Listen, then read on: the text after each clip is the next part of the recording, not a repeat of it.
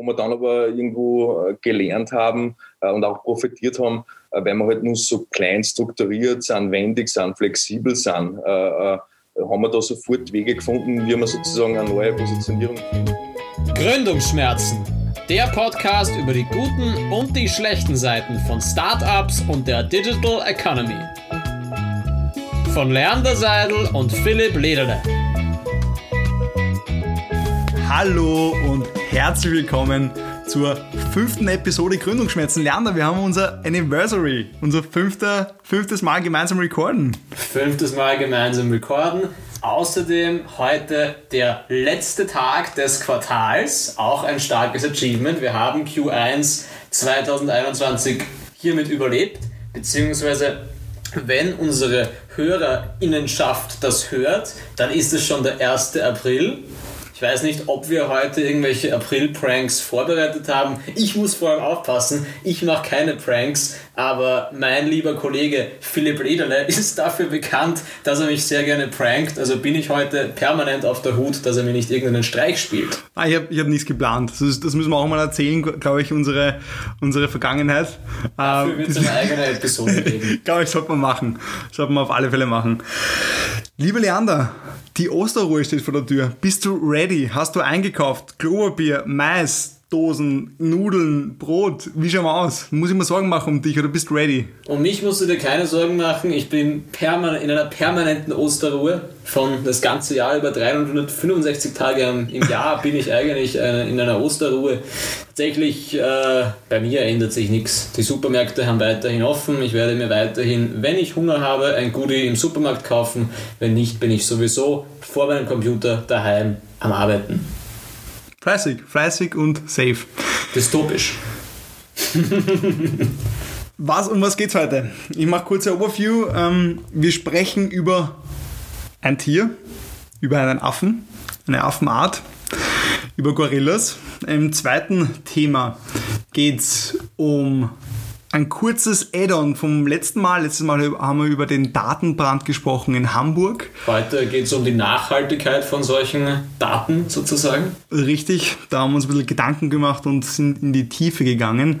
Und danach sprechen wir über Schumpeter, Josef Schumpeter, über seine Theorien und wie man die auch in Österreich ähm, hin und wieder anwenden könnte oder quasi Beispiele findet. Wir beginnen mit einer Frage, die uns erreicht hat zur letzten Episode zum Thema Innovation und auch zum Thema TikTok.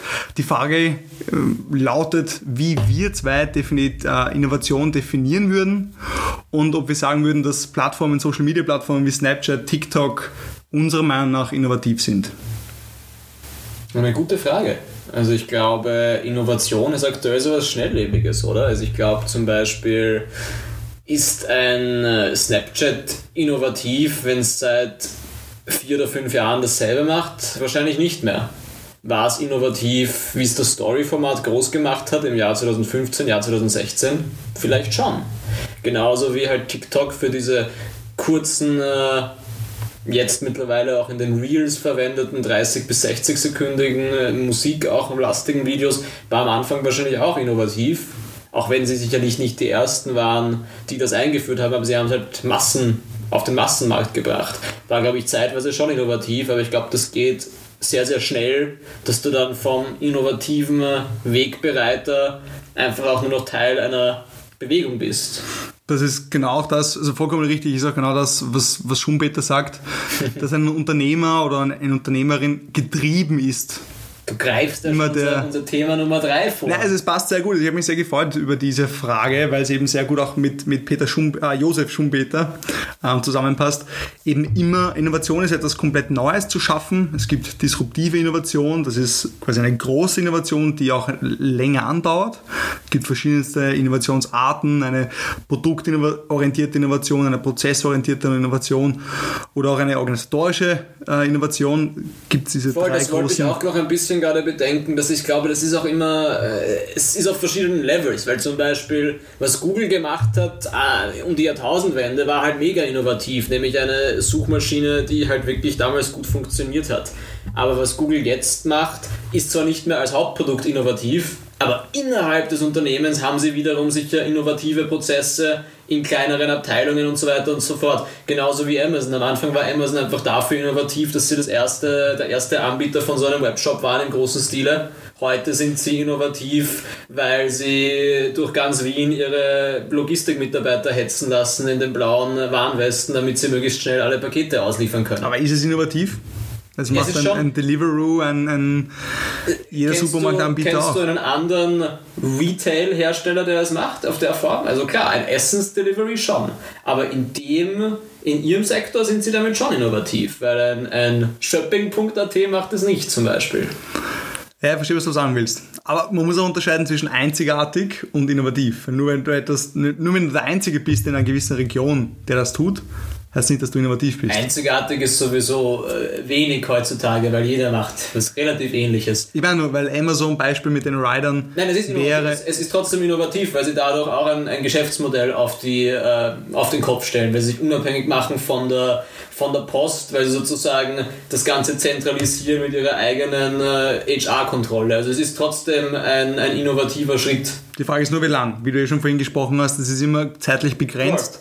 Irgendwann ist nicht mehr innovativ. Das ist, äh, kann sehr schnell gehen. Sobald die First Follower kommen und das quasi kopieren, ist es nicht mehr disruptiv oder innovativ. Zum Thema innovativ. Ähm, ein, ein Vorzeigebeispiel, wenn man es so nennen will, oder auch nicht. Wir werden das jetzt diskutieren und darüber sprechen. Ein deutsches Unternehmen, ein deutsches Startup, gegründet im Mai 2020. Bitte aufgepasst, Mai 2020, ich wiederhole es nochmal haben jetzt bekannt gegeben den Abschluss einer Finanzierungsrunde im März 2021. Das sind nicht mal, das ist kein Jahr, das sind neun Monate. Ähm, Und in der aktuellen Finanzierungsrunde wurden über 240 Millionen Euro geraced. Und das Unternehmen ist somit ein über eine Milliarde Dollar bewertet. Und das innerhalb von so kurzer Zeit.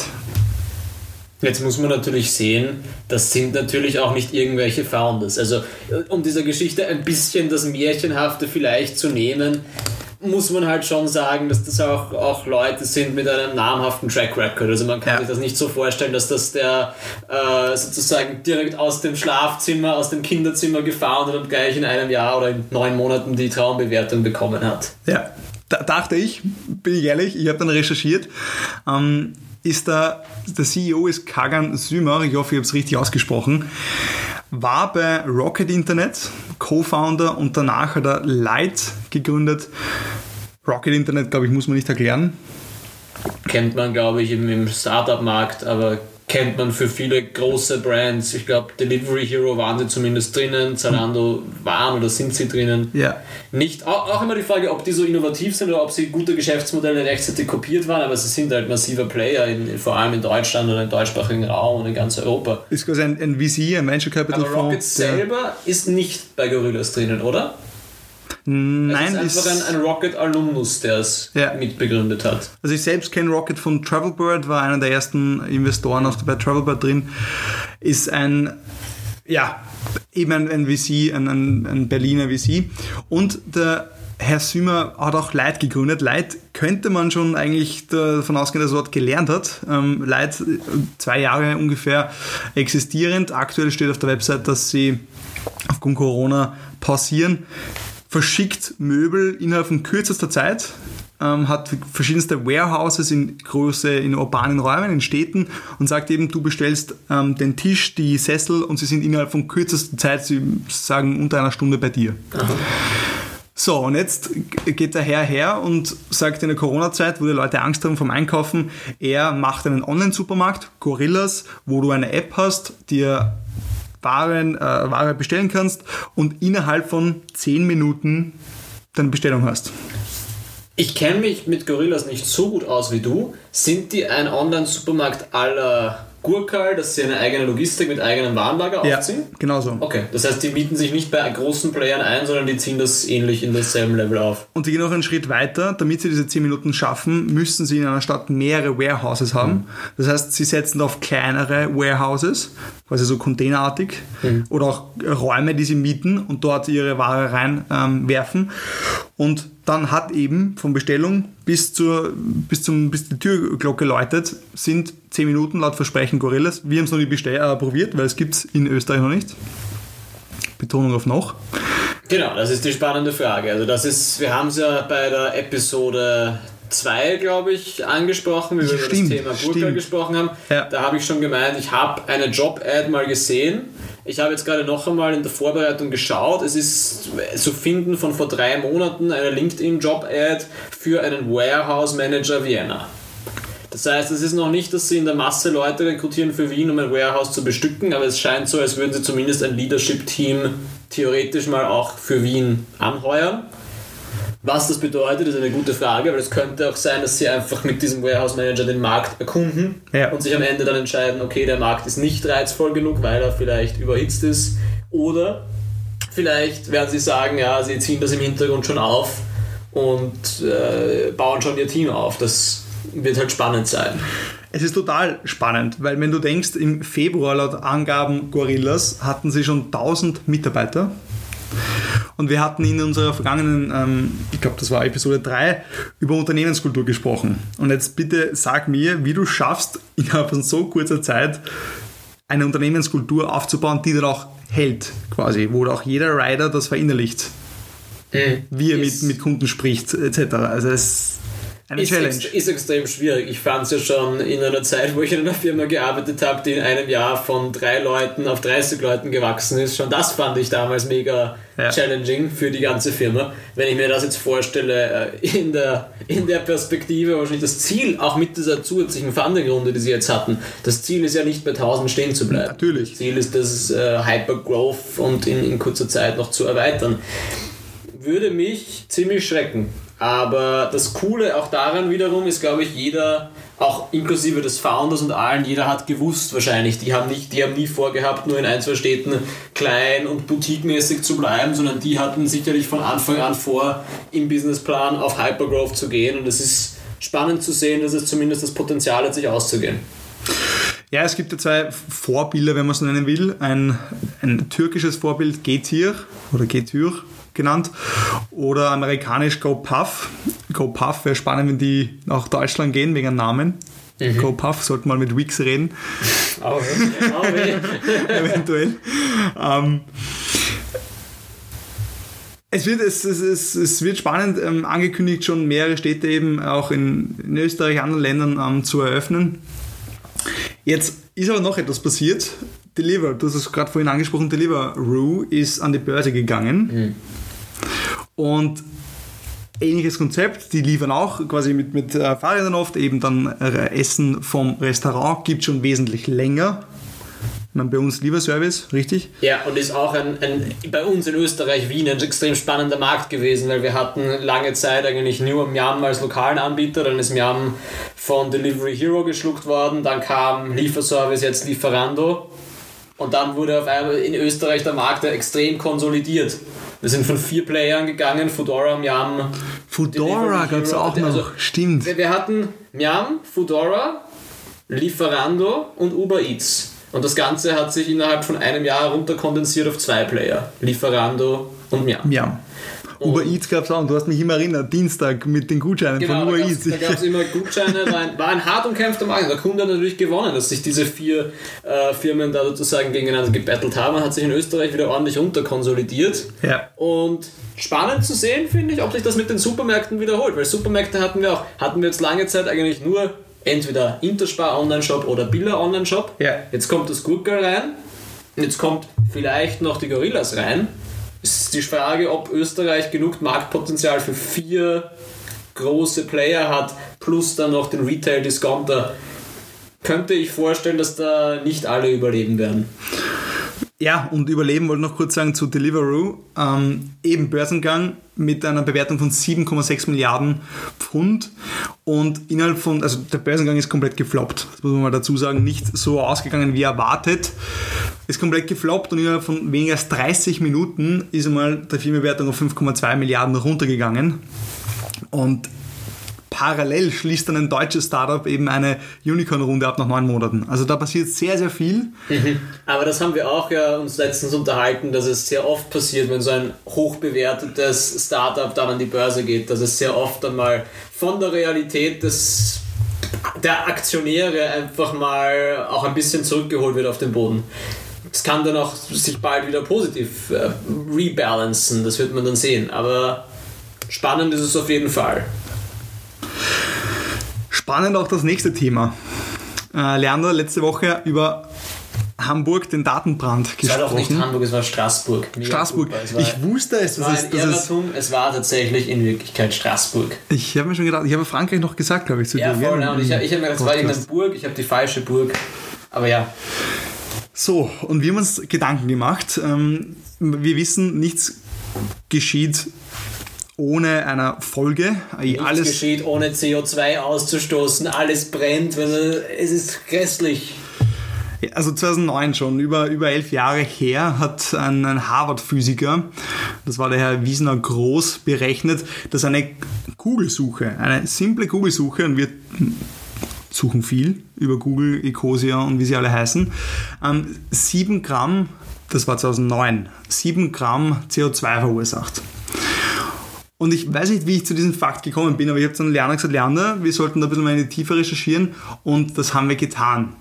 Wenn man jetzt davon ausgeht, dass es 3,5 Milliarden Suchanfragen pro Tag gibt, ist das enorm. Also wir haben es jetzt, wir haben jetzt in, in dem Fall nicht hochgerechnet. Ähm, es ist nur so, dass Google, es gibt ja auch sehr viele Kritiker, die da zu Google hingegangen sind, angeklopft haben und gesagt, Leute, ihr müsst da irgendwas dagegen tun.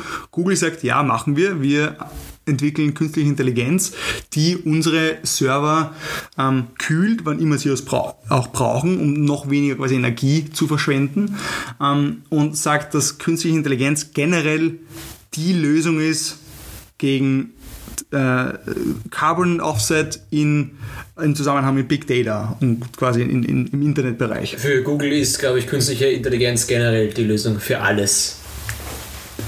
Du, du sagst es. Ähm, ein klassisches Beispiel, was sie gebracht haben, das, das mag vielleicht auch sein, ähm, das Heizverhalten, Thermostat, die Intelligenz, nennen wir jetzt künstliche Intelligenz, äh, weiß, wann jemand zu Hause ist und steuert demnach auch die Heizungen, die Heizperioden, also wann geheizt wird und demnach wird weniger Energie, äh, weniger Carbon Offset produziert. Gut, ist jetzt mal, sei mal dahingestellt, ob das jetzt die größte Lösung ist oder nicht. Jetzt habe ich mir gedacht, mit dem, was wir tun, wir treffen uns einmal in der Woche, produzieren ähm, Content. Viel CO2. ho hoffentlich guten Content. Während wir sprechen, produzieren wir auch CO2. Luft, ja. Richtig. So muss es sein. Richtig. Und äh, habe ich mal mir die Mühe gemacht, ich glaube, du hast auch versucht, das nachzuvollziehen, wie viel CO2 unser Gründungsschmerzen-Podcast produziert. Und ich bin ehrlich, es ist nicht easy zu berechnen. Es gibt keinerlei Transparenz in Wirklichkeit. Und es sind sehr viele Schritte, die da passieren. Ich habe es mir versucht anzuschauen, habe dann sehr schnell beschlossen, na, es ist zu intransparent. Der Philipp ist aber dran geblieben. Ja, ich habe es zumindest versucht. Ich habe dann ein bisschen nachgelesen und nach der Aktionskünstlerin und Wissenschaftlerin Joanna oder Joanna Moll, ich denke, sie heißt Joanna Moll, wird ungefähr ein Gigabyte, wenn man ein Gigabyte an Daten produziert und die egal wo hochlädt oder auch runterlädt, werden ungefähr 13 Kilowattstunden produziert, was im Umkehrschluss 7 Kilogramm CO2 ist. Okay, das ist jetzt super zart, wir werfen euch da gerade eine Zahl um. Um, long story short, auf unserem Podcast berechnet, werden das ungefähr, je nachdem wie viele Hörer uns und Hörerinnen uns hören, ähm, 400 Kilogramm CO2. Natürlich, wenn die Zahl jetzt, also pro Episode. Genau, es kommt auf, das, es kommt auf den, der grundsätzliche Prozess des Recordens erfordert mal ein bisschen hin und her schicken. Jedes Mal ist ein Download von einem Gigabyte. Dann ist ein Upload auf Buzzsprout, unseren Host. Und dann ist noch das Runterladen jedes Hörenden und jeder hörenden Userin. Und dann ist noch die andere Thematik, die ich da noch irgendwie einbeziehen würde, das sozusagen Hosting, weil für jede neue Episode bleibt wieder ein Stück äh, Cloud sozusagen. Ein Stück Cloud geht dafür drauf, das sozusagen zu hosten. Und es werden ja Woche für Woche mehr Episoden. Es wird Woche für Woche mehr ein Gigabyte gehostet. Das heißt, irgendwann wird eine zweite Festplatte in irgendeinem Rechenzentrum deswegen gestartet werden müssen. Ja. Und insofern natürlich auch, wenn man sagen muss, je mehr ein Produkt hochskaliert, desto CO2-feindlicher wird es eigentlich. Also je mehr äh, Traffic ein was auch immer digital, Webseite, Podcast, App, je mehr Benutzer es hat, tendenziell kann man sagen, desto mehr braucht es auch wieder an, an CO2. Aber findest du es verwerflich, Content zu kreieren, der sinnvoll ist, wo auch andere Personen hoffentlich daraus was gewinnen können und lernen können? Nein, gar nicht. Ich finde es auch nicht verwerflich. Auch, auch sinnloser Content hat sogar seine Daseinsberechtigung. Also ich glaube, man muss sich einfach damit abfinden und dann ist die große Frage, was macht man mit diesem Wissen? Man hat jetzt zwei Möglichkeiten. Entweder sagt man bottom-up, dass man sich selbst die Initiative ergreift oder man sagt, also indem man selber Ablasshandel betreibt sozusagen. Oder man sagt, man macht den, äh, man sucht die Verantwortung oben bei der Politik, dass die festlegen sollen, dass alle Rechenzentren CO2-neutral sein müssen. Oder bei den Konzernen, dass sie die Verantwortungen da übernehmen sollen. Ich weiß allerdings, du hast ja sehr viel Expertise im Bereich Bäume pflanzen, sozusagen. Du hast CO, ja CO2-Berechnung. CO2-Kompensation auch. Du hast ja ein äh, erfolgreiches CO2-Kompensation-Startup äh, aufgebaut in der Vergangenheit. Das heißt, ich bin da natürlich auch voll dafür, diesen Pfad zu gehen, sozusagen den Pfad des Bottom-Ups. Und weil wir jetzt nicht nur da sitzen wollen und sudern wollen, haben wir gesagt, wir gehen jetzt mal die Lösung, dass wir pro Episode circa 1000 also ein, eine Tonne CO2 kompensieren möchten, ist unser Ziel. Und das machen wir, indem wir pro Episode, natürlich später, wie der Lerner schon gesagt hat, je größer das Ganze wird, je mehr Hörerinnen uns auch hören, werden wir das dann aufstocken müssen, werden wir einen Baum pflanzen. Das wollen wir ganz transparent machen. Ähm, ich stelle jetzt mal vor der Tatsache, Lerner, dass du das jetzt auf die Website auch noch aktualisieren musst. Dann. Natürlich, natürlich. Perfekt. Er erkläre mir mal, wie das funktioniert. Dieses, diese Baumpflanzung, wie findet die statt?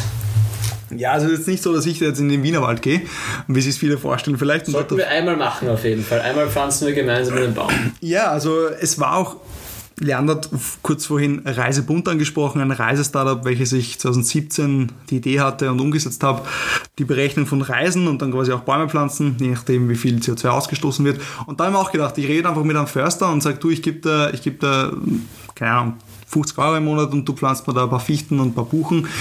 Sagt er, das ist ganz lieb, aber es bringt nichts. Also generell in, in Europa einen Förster, sage ich mal, einen Dachraum, einen Förster Geld zu geben, bringt nichts, weil die gefördert werden. Die bekommen ihre. Gelder vom EU-Topf genau für das, wie Beforstung der österreichischen äh, Wälder.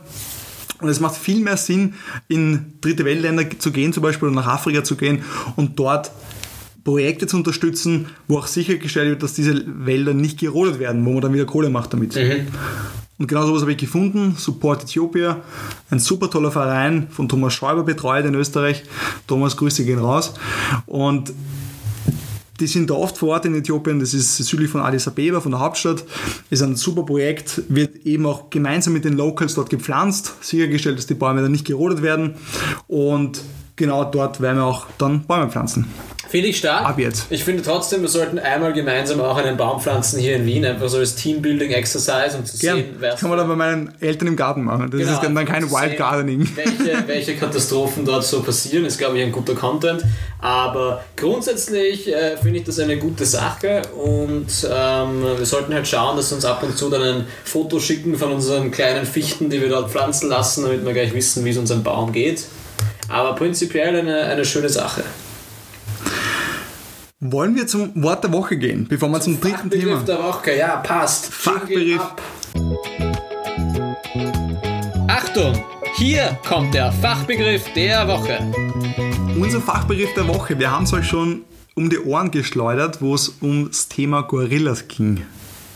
Lerner, Fachbegriff der Woche. Es ist wiederum ein tierisches Wort, aber in diesem Fall ist es das Einhorn, das sogenannte Unicorn oder Unicorn. Wie der Wiener sagen würde, Unicorn Das vielleicht. Unicorn. Das Unicorn, ein Unicorn, eben schon kurz erwähnt, ist ein Startup, welches eine Unternehmensbewertung von einer Milliarde Dollar erreicht. Ähm, kürzlich auch in Österreich mit Panda zum Unicorn geworden und eben Gorilla genauso. Die Stufe darüber, falls sich jemand gefragt hat, was es noch gibt als Unicorn, ist das sogenannte Dekacorn. Ist quasi ein Unternehmen, welches 10 Milliarden Unternehmensbewertung, äh, Dollar, 10 Milliarden Dollar Unternehmensbewertung erreicht hat. Uber oder Didi, WeWork früher. Genau, das ist nämlich eine interessante, eine interessante Klassifikation. Es muss das Unicorn vor dem Börsegang stehen. Also sowas wie WeWork, das bereits seinen, äh, sein IPO hatte, kann per Definition kein Unicorn mehr sein, weil es schon am Aktienmarkt gehandelt wird. Ja.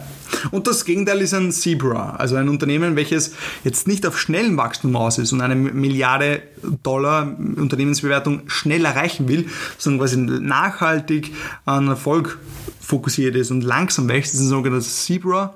Das ist quasi das Gegenteil von Unicorn, das ist auch spannender auch eine Effekt. Thematik, die man sich da überlegen muss, ist, dass halt Unicorns oft glaube, ich habe es schon erwähnt, dann irgendwann wieder auf den Boden der Realität zurückgehen. Also so diese Börsengänge von äh, so hochgehypten Startups sind dann oft, wenn sie mal bei den Aktionären sind, dann auch so, dass das Unicorn sehr rasch wieder äh, sich senkt im Wert und dann auch wieder steigt. Und dann vielleicht crasht. Auch möglich, ja. Und crashen, Uh. guter Übergang. Leander lob mich, ich habe mich bemüht. Wunderschön. Josef Schumpeter wäre stolz auf dich Ich glaube auch. Äh, für Jo- diesen innovativen, destruktiven Übergang. Wir haben es vorhin erwähnt, Josef Schumpeter war der Meinung, dass ein Unternehmer stets eine getriebene Person sein muss, einer Person, die der Innovation nacheifert, ständig und ohne ein ruhiges Auge haben zu können beim Schlafen. Weil ansonsten geschieht die oder tritt die sogenannte schöpferische Zerstörung ein. Die schöpferische Zerstörung. Klingt radikal. Lass uns mal so im Raum stellen. Klingt auch ein wenig verstörend. Ich werde es an einem Beispiel sagen, ähm, oder ein klassisches Beispiel Nokia Smartphone, dieses 360 2012, dieses bekannte Smartphone da, ähm, hat jeder, glaube ich, mal gehabt in unserer Jugend. Plötzlich kam das Smartphone und Nokia hat sich entschieden, nein, wir bleiben bei unseren Tastenphones, da sind wir super aufgestellt, wir haben viele Firmenkunden und die Smartphones, das wird nur kurze Spielerei sein, Leute werden hier nicht interessiert sein und zack, sie sind nicht mitgegangen mit der Innovation und jetzt wissen wir, wo Nokia steht. Als Nostalgieprodukt in einer kleinen Nische weiterhin aktiv, aber nicht mehr am Massenmarkt als Spitzenreiter. Und tiefergehend wird hier der Konjunkturboom genannt. Also wenn es quasi Unternehmen gibt, es hat ja neben Apple und daneben auch Samsung andere Unternehmen gegeben, die, die gesehen haben, hier ist ein Boom, sie müssen hier aufspringen. Das heißt, viele Unternehmen investieren gleichzeitig in die Aufstockung ihrer Produkte, in die Erneuerung ihrer Produkte, in der, im, im Nachziehen der Innovation und nehmen quasi gleichzeitig Schulden auf. Schulden jetzt im, im, im Sinn von Eigenkapitalerhöhungen von Investoren oder auch wenn sie zur Bank gehen. Sie brauchen quasi Geld, um etwas zu leisten. Sie haben Sunken Costs, weil sie irgendwas entwickeln müssen und allein das bindet schon Kapital. Genau. Genau, und dann wird es natürlich spannend, wenn die Produkte fertig sind, gibt es mehrere Anbieter von Smartphones, wie wir gesehen haben und sehen. Und dann gibt es aber nur eine, eine Handvoll oder ein bisschen mehr vielleicht, die sie dann behaupten. Das ist das Beispiel Apple versus BlackBerry, ja, kann man sagen. Weil BlackBerry war ja auch immer innovativ mit diesen kleinen PDAs. Ich glaube, ich glaube, Hillary Clinton oder sowas hatte noch am Anfang einen BlackBerry und dann irgendwann halt gar kein Thema mehr. Ja, und auch das, du hast es eh vorhin genannt, die Supermärkte. Das war genau das gleiche, äh, nicht Supermärkte, die Essensdeliveries in, in Wien mit Miam, Uber Eats, Foodora. Und dann haben nur zwei überlebt. Die, einen längeren Atem gehabt haben Ja, und, und das ähm, Back in der internationalen Investoren in dem Fall auch eine Rolle gespielt. Richtig. Das war ja auch eine Perspektive. Das war eine Perspektive, warum du diesen, äh, diese Zyklen besprechen wolltest, weil es dir auch darum ging, in welchen Fällen dann dieser Zyklus sozusagen gestört wird durch solche Backings. Genau, es können Backings eben sein, zum Beispiel auch staatliche Backings. Ähm, Startups wissen es ähm, sehr, sehr gut. Im letzten Jahr gab es von AWS, ähm, beziehungsweise von Staat Österreich, ausgeführt von der AWS, die Double Equity, wo quasi, wenn du einen, in der Krisenzeit einen Investor hattest, der beispielsweise 100.000 Euro investiert, hat die AWS verdoppelt und du hast quasi einen Zuschuss bekommen in dieser Höhe. Hat dich quasi der Staat gebackt, wurde sehr, sehr schnell ausgeschöpft, der Topf. Ähm, leider nicht mehr wieder erneuert. Wir mit unserem Startup HelpSoul, wir, wir waren leider nicht geeignet dazu, weil wir zu spät gegründet haben. Das tut mir leid. Einen Monat davor und wir werden, ja, und mir dazu auch leider einen Monat davor und wir werden reingefallen. Wir haben gehofft, dass es eine neue Auflage gibt, aber leider nicht. Das tut mir leid. Ein anderes staatliches Backing, Leander. Du hast vorhin schon gesagt, du hast da viel zu sagen. Ich habe viel zu sagen, aber stellst du doch mal vor. Die Austrian Airlines. Letztes Jahr hat es hier ein, ein Backing gegeben. Voll. Und das ist natürlich die Frage. Also es ist tatsächlich, du, du hast es ja vorgeschlagen, dass das auch so ein Beispiel ist und ich habe viel darüber nachgedacht.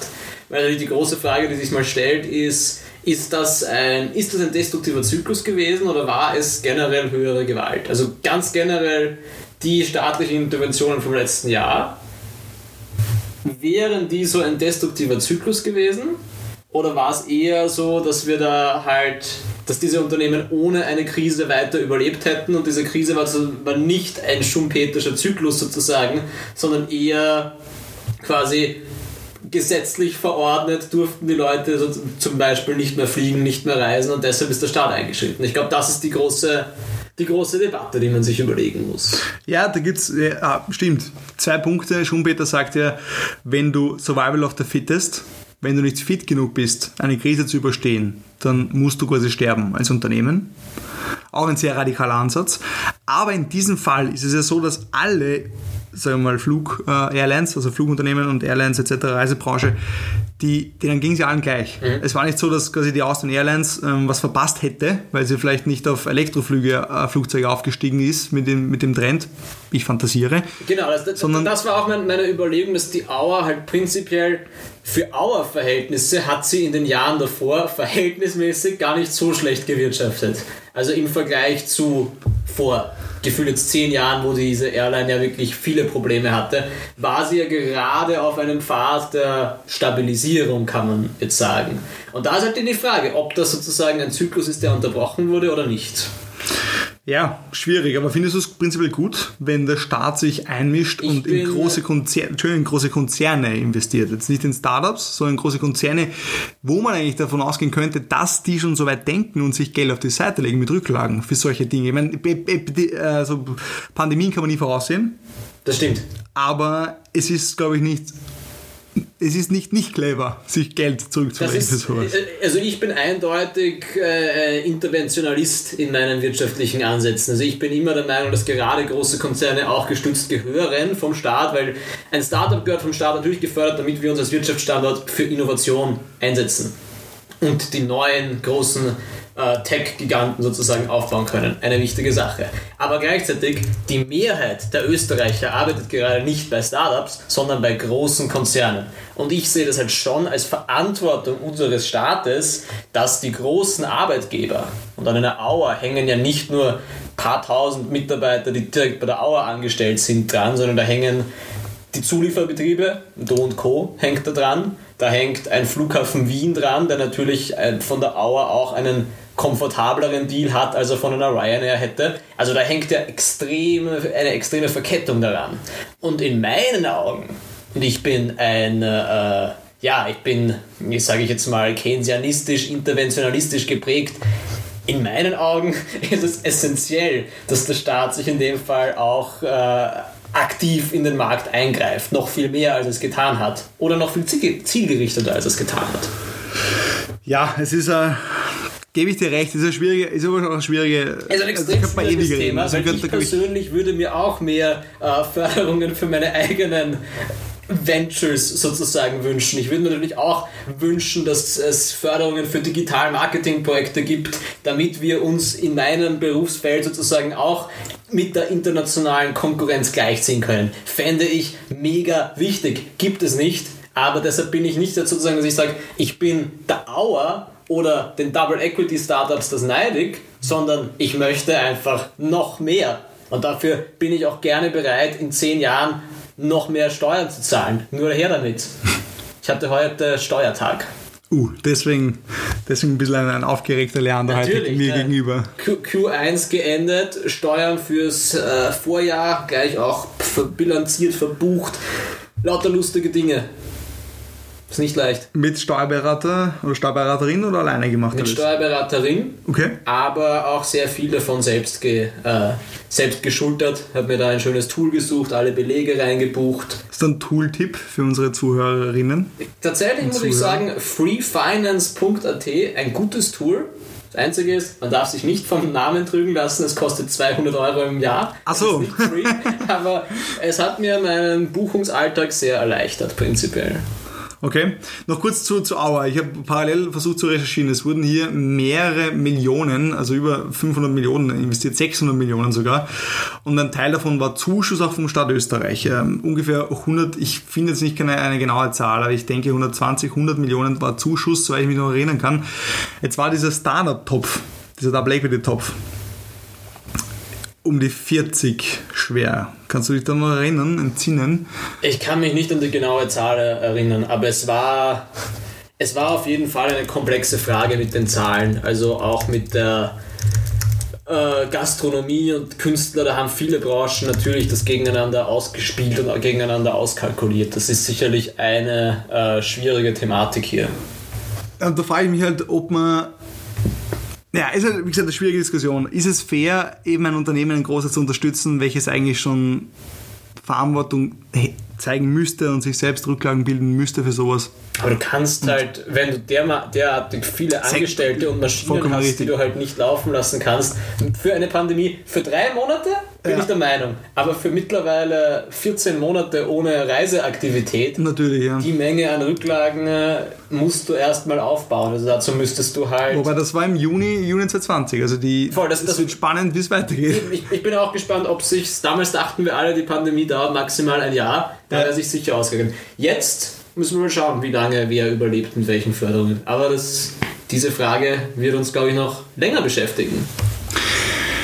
Jetzt wird es spannend, wieder mal spannend. Ich glaube, spannend sind wir sehr oft. Wir sollten, wir sollten da Trinkspiele oder so einführen. Ja, nein, wir sollten äh, sowieso uns mehr anspannen oder mehr entspannen, je nachdem, was uns lieber ist. Es folgt ein sehr, sehr interessanter Gast, um das Wort zu wechseln, weggehen zu spannend, von spannend. Und zwar haben wir heute den Markus Hörmannseder bei uns. Markus Hörmannseder von Liberty.home. Und er wird uns erklären, wie er es mit seinem Team geschafft hat, vor der sehr kapitalistischen Industrie dem kapitalistischen Bereich der Immobilien, des Immobilienmarktes geschafft hat, einen richtig großen sozialen Impact zu schaffen. Gründungsschmerzen. Gute Gespräche, grandiose Gäste.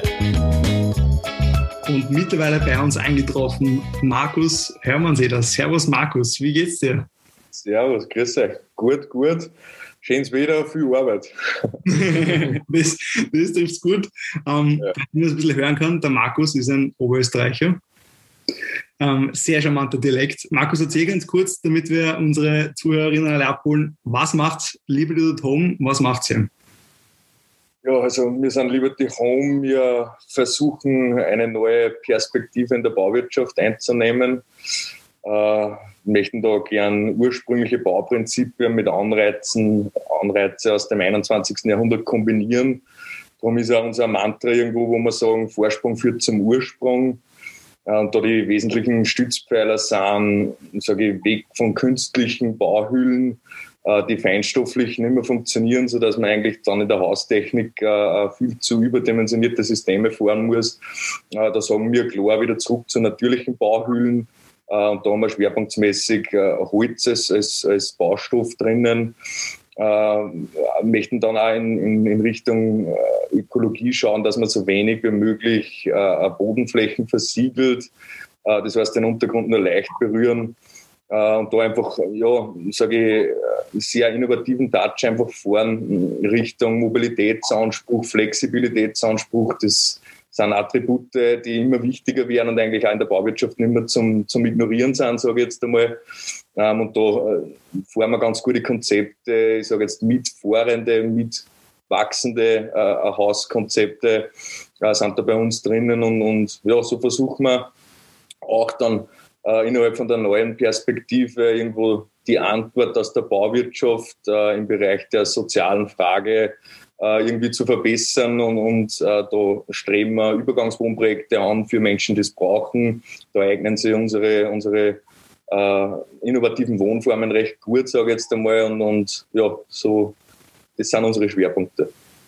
Ich habe dich schon angekündigt, dass du der Mann bist, der mit seinem Team es schafft, eine kapitalistische Branche, die Immobilienbranche oder eben die, die Baubranche, schafft, einen sozialen Hauch ähm, zu ein, ein, ein, einzuhauchen, einzubringen.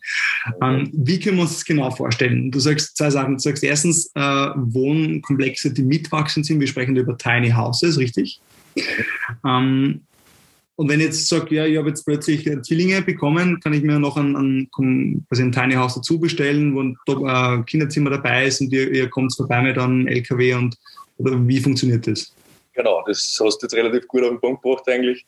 Ähm, in dem Bereich arbeitet man mit vorgefertigten 3D-Module, die sozusagen, da, da fährt das Haus bezugsfertig aus unserer Halle raus. Äh, und dann haben wir, wenn wir es im Vorhinein schon wissen, in der Planung äh, unsere Strategie, wo man gewisse Portale schon vorsieht, äh, wo man dann einfach sozusagen im Nachhinein dann ein zusätzliches Kinderzimmer, ein zusätzliches Arbeitszimmer dann äh, sich relativ unkompliziert dann äh, dazu stellen kann. Ja. Und ihr seid sozusagen Full-Service-Anbieter von der Architektur bis hin zum fertig gelieferten Haus, macht sie sozusagen von A bis Z alle Schritte. Genau, genau. Also dank unsere ja, super guten Partner, äh, die uns da von Anfang an eigentlich supportet haben, äh, sind wir mittlerweile irgendwo Komplettanbieter. Das heißt, wir können Planungsleistungen machen, Ausführungstätigkeiten äh, und da wirklich von der ersten Idee bis zur, bis zur letzten äh, Schraube vor Ort dann sozusagen, äh, können wir da alles machen. Ja.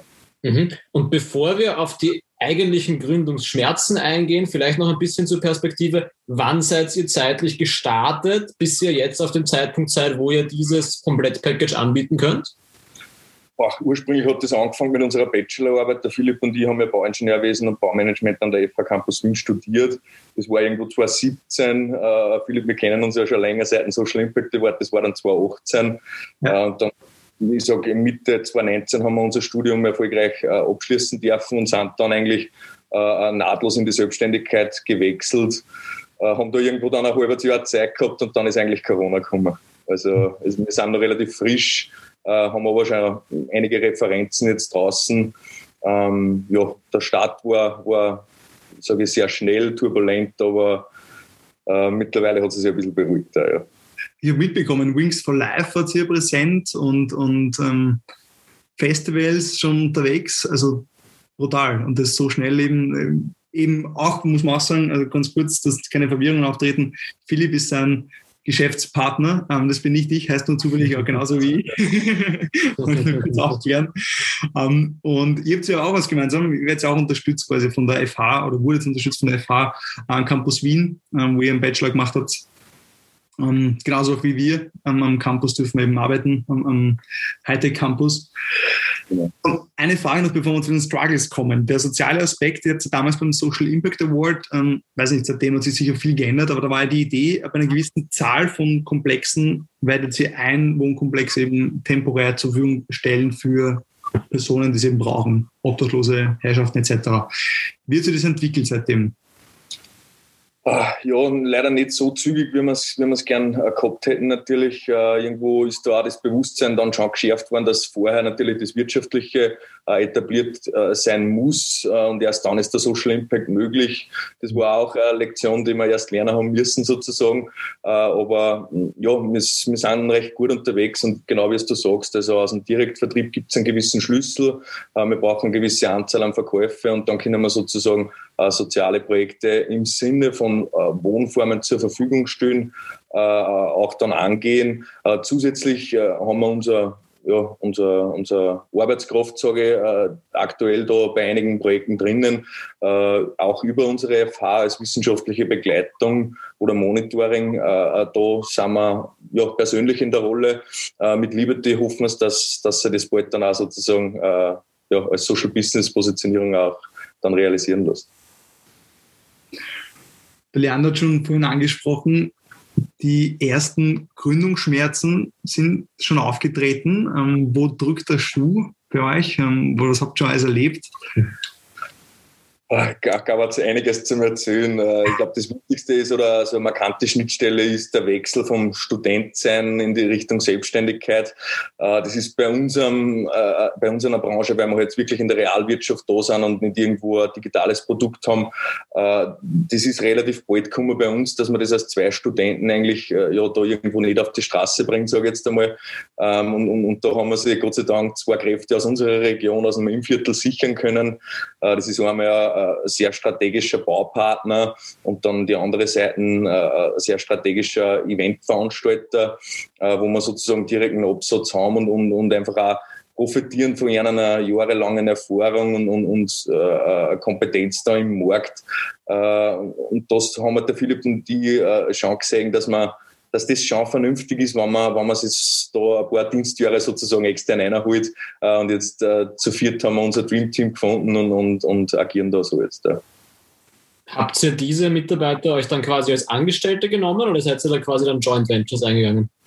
Das sind äh, Gesellschafter, also das sind äh, wirklich Eigentümer auch von Liberty. Da, da sind wir sehr, sehr, sehr offensiv reingegangen, sind da jetzt zu viert äh, äh am Werk und, und ja, haben da unser Dream Team gefunden. Also quasi sehr früh Investoren reingeholt, quasi wahrscheinlich auch Kapitalpartner, die zwei nicht wirklich, es sind nicht Kapitalpartner, es sind strategische Partner, die mitdenken sozusagen. Ja, eine, sozusagen. ja richtig. Genau. Der eine sozusagen Bauleistungen abdeckt, äh, sehr hochwertig, sehr, sehr qualitativ und der andere sozusagen einen direkten Absatz, was Richtung Events äh, betrifft und einfach auch äh, ein Genie ist auf seinem Feld, so jetzt einmal. Ich glaube, denken wir mal nach über einen anderen Gründungsschmerz, den wir, glaube ich, alle letztes Jahr erlebt haben, klassisch Corona hast es eh auch schon angesprochen in eurer, in eurer Founding Story sozusagen. Wie seid ihr damit so dann effektiv umgegangen durch diesen Paradigmenwechsel, dass plötzlich wahrscheinlich auch äh, von der Spendierfreudigkeit, wie halt Leute investieren wollten in neue Immobilien etc., war wahrscheinlich schon am Anfang so ein Marktschock. Wie seid ihr damit umgegangen? Und auf der, schön, bevor, bevor wir reinstarten, und auf der anderen Seite wahrscheinlich jetzt genau das Gegenteil, dass jetzt wahrscheinlich viel Nachfrage ist. Ich merke selber auch bei mir im privaten Kreis und im Freundschaftskreis, alle wollen raus, alle wollen mhm. ins Grüne, alle wollen sich was Eigenes schaffen. Mhm. Wäre mal spannend, da Insights zu bekommen von euch. Absolut. Also am Anfang war es schon ein Schock auch für uns, weil natürlich äh, ein Bereich, ein großer Schwerpunkt bei uns ist, äh, sozusagen Tiny Häuser bei Events und Veranstaltungen zu vermieten. Äh, und der ist natürlich zur Gänze dann weggebrochen. Äh, das war schon ja, fundamental eigentlich. Äh, wo wir dann aber irgendwo äh, gelernt haben und auch profitiert haben, weil wir halt nur so klein strukturiert sind, wendig sind, flexibel sind, haben wir da sofort Wege gefunden, wie wir sozusagen eine neue Positionierung finden, haben da irgendwo den Bereich Tourismus für uns erkannt, werden da auch heuer mit einigen Camps aktiv sein in Österreich und da ja, das wäre nie passiert ohne Corona. Also ich will gar nicht sagen, dass Corona nur schlechte Seiten hat, äh, ganz und gar nicht. Die Devise heißt einfach, glaube ich, maximale Anpassungsfähigkeit äh, ist, ist ganz was Zentrales und, und wird immer wichtiger werden, glaube ich. Mhm, ich glaube auch eine, einen Vorteil, den ihr da sicherlich hattet, war, dass ihr auch so aufgestellt seid, noch ohne jetzt viele Mitarbeiter, wo man sich dann überlegt, okay, wie kann man alle Gehälter äh, sozusagen zahlen. Ich glaube, da war es ja von der Struktur sicher auch noch klein und wendig, was da wahrscheinlich dann auch ein großer Vorteil war eigentlich in der Situation. Absolut. Und, und, und ich muss sagen, ich, ich habe einfach am Maßen mit meinem Co-Founder, also mit dem Philipp. Äh, wir kennen uns Ewigkeiten, haben Tatel gemeinsam gemacht, dann gemeinsam Berufserfahrung äh, gesammelt in der Flugzeugindustrie und dann jetzt sozusagen den Schwerpunkt in der Bauwirtschaft gefunden. Äh, und, und, und, da ist vielleicht auch zu sagen, wir sind grundverschieden und ergänzen sie da einfach äh, richtig, richtig gut. Äh, und das wäre für mich auch so, so ein ganz wichtiger Satz zum, zum, zum Sagen eigentlich, äh, das Ganze möglichst mit einem Team machen, die sehr unterschiedlich sind in, in die Persönlichkeiten äh, und, und, und, dann, glaube ich, kann man eben maximal anpassungsfähig sein und, und relativ viel Kompetenzen innerhalb vom Team abdecken. Mhm. Hast du noch eine Frage zu den Schmerzen? Sonst hätte ich nämlich noch eine ganz andere thematische Frage, aber lass uns schauen, ob wir noch. Ja, ja gern. Passt das nur sehr gut, was du gerade erwähnt hast, ähm, Markus, zu, Pet, zu Josef Schumpeter, was wir gerade besprochen haben. Mhm. Ihr habt ja quasi angepasst in so einer Krise und, und seid quasi wie so eine Schlange dann einfach rechts abbogen und habt was Neues gemacht. sehr inspirierend. Ja, bitte, Leander. Was ich mich noch einfach, weil ich halt ein Marketingmensch durch und durch bin, was mich so interessiert ist, wie funktioniert es in eurem aktuellen Setup? Wie findet ihr so eure, wie findet eure Kundschaft zu euch? Kommen die Leute sozusagen direkt zu euch, werden über Artikel auf euch aufmerksam und sagen dann, hey, ich hätte gerne ein Haus von euch? Oder bewirbt ihr das offensiv? Geht ihr auf irgendwelche Konferenzen oder sowas mit eurem Produkt? Äh, in, in, in bis dato eigentlich nicht. Also bis dato haben wir irgendwo Social Media Schwerpunkt gehabt und natürlich die Homepage. Äh, und das hat auch ganz gut funktioniert. Äh, profitieren da wir da natürlich schon von unserem Eventzweig, was, was natürlich ein sehr hochwertiges Marketing auch bedeutet. Äh, haben da im letzten Jahr irgendwo unseren, unseren oder den größten österreichischen Musikschlager oder, oder Aushängeschild mit dem Par Stellar eigentlich dann bei uns äh, beherbergen dürfen. Und, und äh, da profitieren wir immer vom Marketing. Wir haben nicht das Problem, dass wir nicht gesehen werden oder dass wir zu wenig Anfragen bekommen. Äh, da, da bin ich auch sehr froh über diese Lage.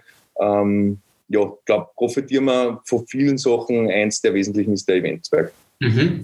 Und dann noch eine, vielleicht ein Blick in die Zukunft. Wie, wir haben auch heute uns nämlich schon vorher im Podcast ein bisschen unterhalten zwischen äh, Unicorns, die so auf Hypergrowth gehen, die sagen, in zwei, in zwei Jahren gehört uns die ganze Welt. Und eher die Zebras, die sagen, sie wollen das Ganze langsam aufrollen und stetig und stabil wachsen. Was ist da so eure Vision für die nächsten paar Jahre? Äh, sehr kontrolliert, sehr natürlich, äh, alles mit der Ruhe, sage ich jetzt einmal. Es ist kein Sprint, sondern ein, Marathon in die Richtung. Ja. Ähm, da möchte man nichts überstürzen und, und haben auch zum Beispiel äh, Investitionsangebote nicht akzeptiert, weil es menschlich einfach auch nicht so, so in der Qualität passt hat, wie man es vorstellen. Da möchte man nicht, nicht hudeln, wie man bei uns sagt, und das einfach vernünftig aufbauen. Ähm, ja, entdecken auch im, im Moment ein bisschen ein Neichenbereich für uns. Das sind Sonderbauten.